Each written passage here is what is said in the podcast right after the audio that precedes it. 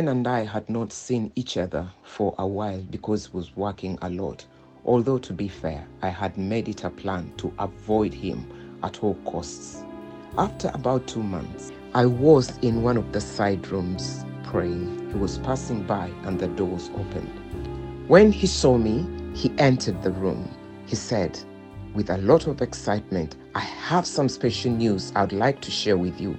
He pulled a chair so close to where I was seated. This is how he started, and he was looking directly into my eyes. I'm in love. I met someone special. Her name is Sarah. My heart was beating so fast and loud, I could hear it out of my chest. I think I was even shaking at this time. Ken asked me, Are you okay? I said, Yeah, yeah, I'm okay. He then quickly pulled out a picture out of his pocket of the girl and he showed it to me. That's her, he said. You two share a name. I put on the biggest smile of relief I could pull off my lips. He asked, What do you think? I said, She's really pretty. This time it was me smiling from ear to ear. To me, it meant that what I had seen in the dream was just that a dream. Ken and I resumed our healthy friendship, although his relationship with Sarah didn't last long. He was quite upset about it. He came and talked to me and said, Ibiabawala, meaning girls, is not for me. It's a lot of work, and clearly, I'm not wired for that at this point. He said, I'm not going to do this ever. I will stick to my guitar, compose songs, do ministry. He did tell his mother the same thing, who was so amused by his statements. She laughed so hard about it. I went back to avoiding Ken and limiting the time we spent together. In my mind, if I avoided him, then what God had showed me could be cancelled, diverted, or not happen at all. I stopped praying for a husband for a while because every time I prayed, I just got confused. For a number of mothers in our generation, matchmaking was a common thing.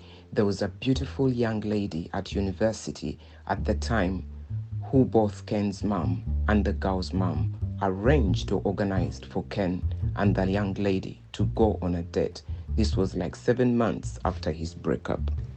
Ken told me about the girl who he had known since they were kids. He wanted me to meet her I did, and my goodness, she was a beauty to behold. They dated for about one and a half years. The young girl knew that Ken and I were very good friends.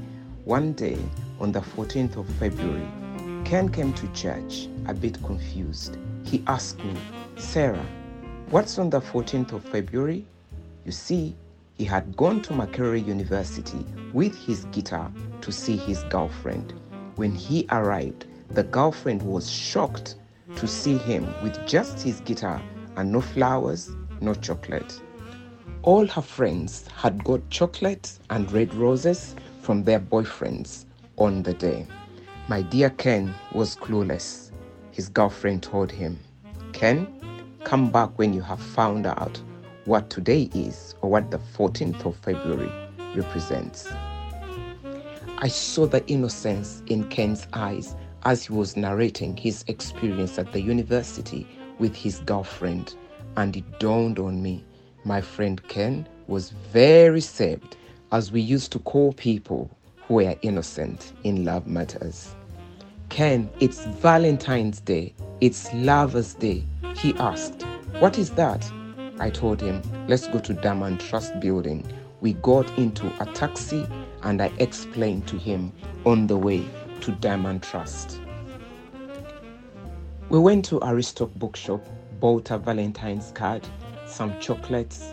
Then later on, we went to a flower vendor at Spear Motors, bought some flowers.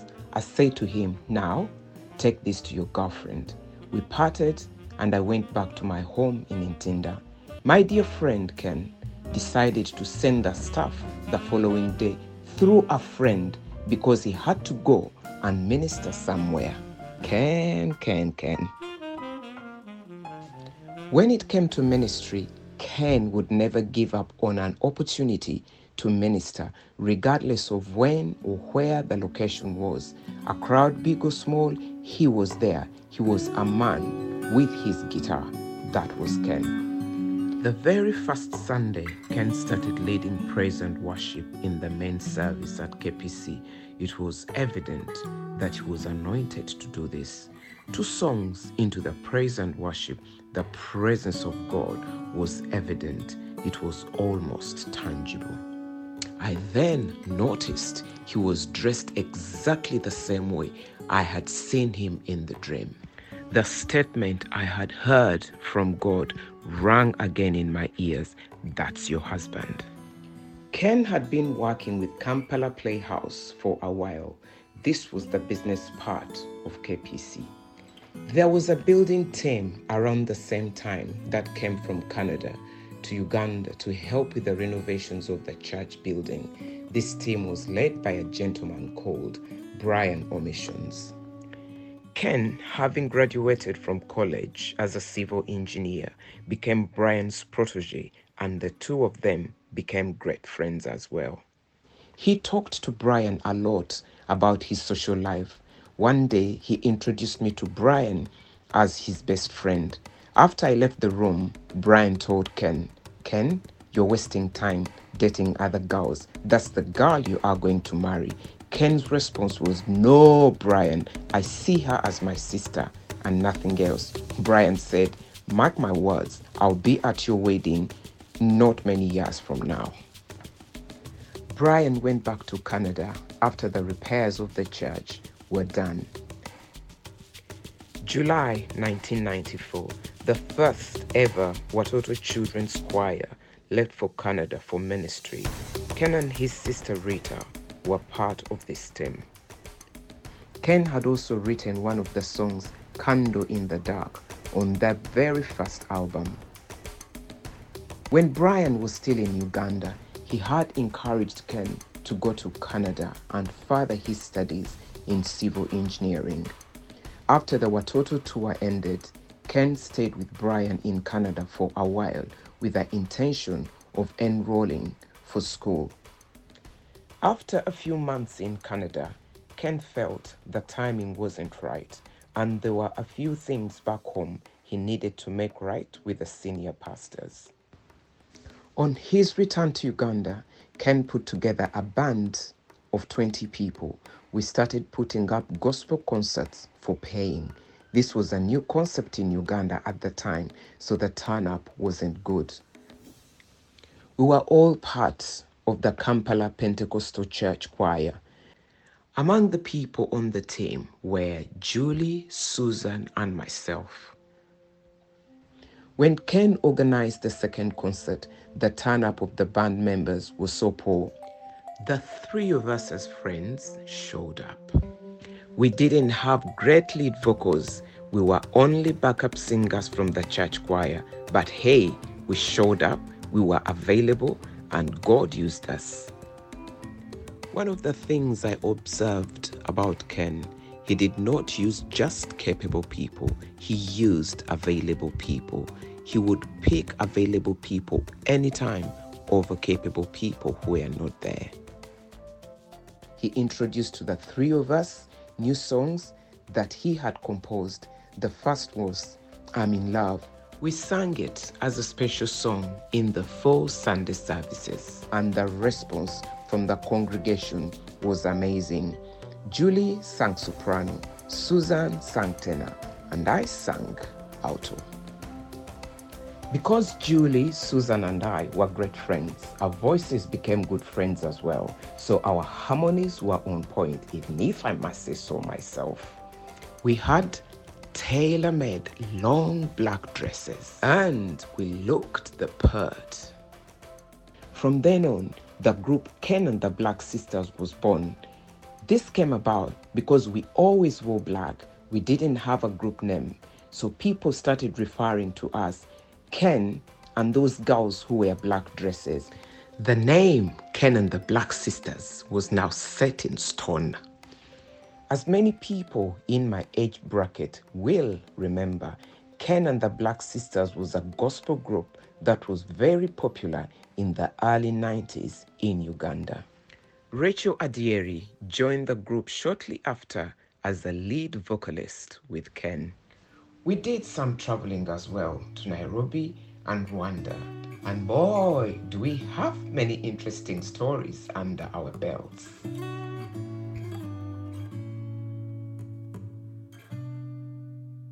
One time during rehearsal, Ken came late and he told us before we started to sing, Guys, I have broken up with my girlfriend. He was a bit sad, but he still managed to put on a smile.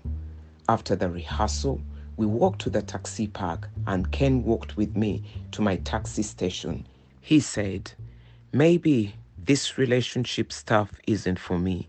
My heart went out to him because I felt that he had started believing what he was saying. This was not the Ken I knew. For the first time, he wasn't smiling. The main reason they had broken up was Ken wasn't making time for her. He was always doing church things, his girlfriend told him. I did agree with her on this point as I tried to imagine walking in her shoes, although I could understand where Ken was coming from as well. I found myself telling Ken, don't worry about that. You are who you are, and whoever God has ordained for you to meet and marry, they will be on the same path as you because it is clearly God who called you to do this. God is preparing a wife for you who will support God's call on your life. He will give you a wife who gets what you are doing and she will love you for that. The relief on Ken's face after hearing what I had to say, the brother hugged me so tight and he said, Thank you, Sarah. Thank you so much. I needed to hear that. I feel so encouraged. We said our goodbyes and parted company. As the taxi drove away, my heart started racing. I was asking myself, What did you just say? Do you realize what you said? Can you believe what you just said? God, what just happened? Why did I say that to Ken? It looks like and sounds like I was setting myself up. This sounded very familiar to what the young pastor had prophesied over me. I said, God, what do I do now? How do I undo what I had told Ken? I remembered the three strong reasons why Ken couldn't be my husband. I knew it was God who had brought this back to my remembrance. The list I had made about three years ago was still in my home Bible. I got it out and looked at it. I had listed what I wanted in a man in order of priority. Ken had the first four. He was a man after God's own heart. He was a musician and a guitar player. He loved children. The only two on the list that he didn't have were he wasn't six foot, he wasn't rich yet. The very kind of things on the list. I calmed down after rereading the list. I knelt beside my bed and prayed, Lord, if Ken is the man for me, teach me how to love him the way a wife is supposed to love her husband. As soon as I said amen, there was a peace in me, and then joy started welling up in me. I immediately started thinking about all the nice things I knew about Ken, the friendship, etc. I had actually known Ken for almost eight years and not just two years. I couldn't wait to tell my friend Janet at church. She laughed so hard and she told me that she had actually never stopped praying about Ken and I. Janet, being a straight shooter, said, Finally, God has knocked some sense into that stubborn mind of yours. Only Janet could tell me that and get away with it. I deliberated in my heart that I was never going to tell Ken about this. Join me in part 5 of God Doesn't Wear a Watch.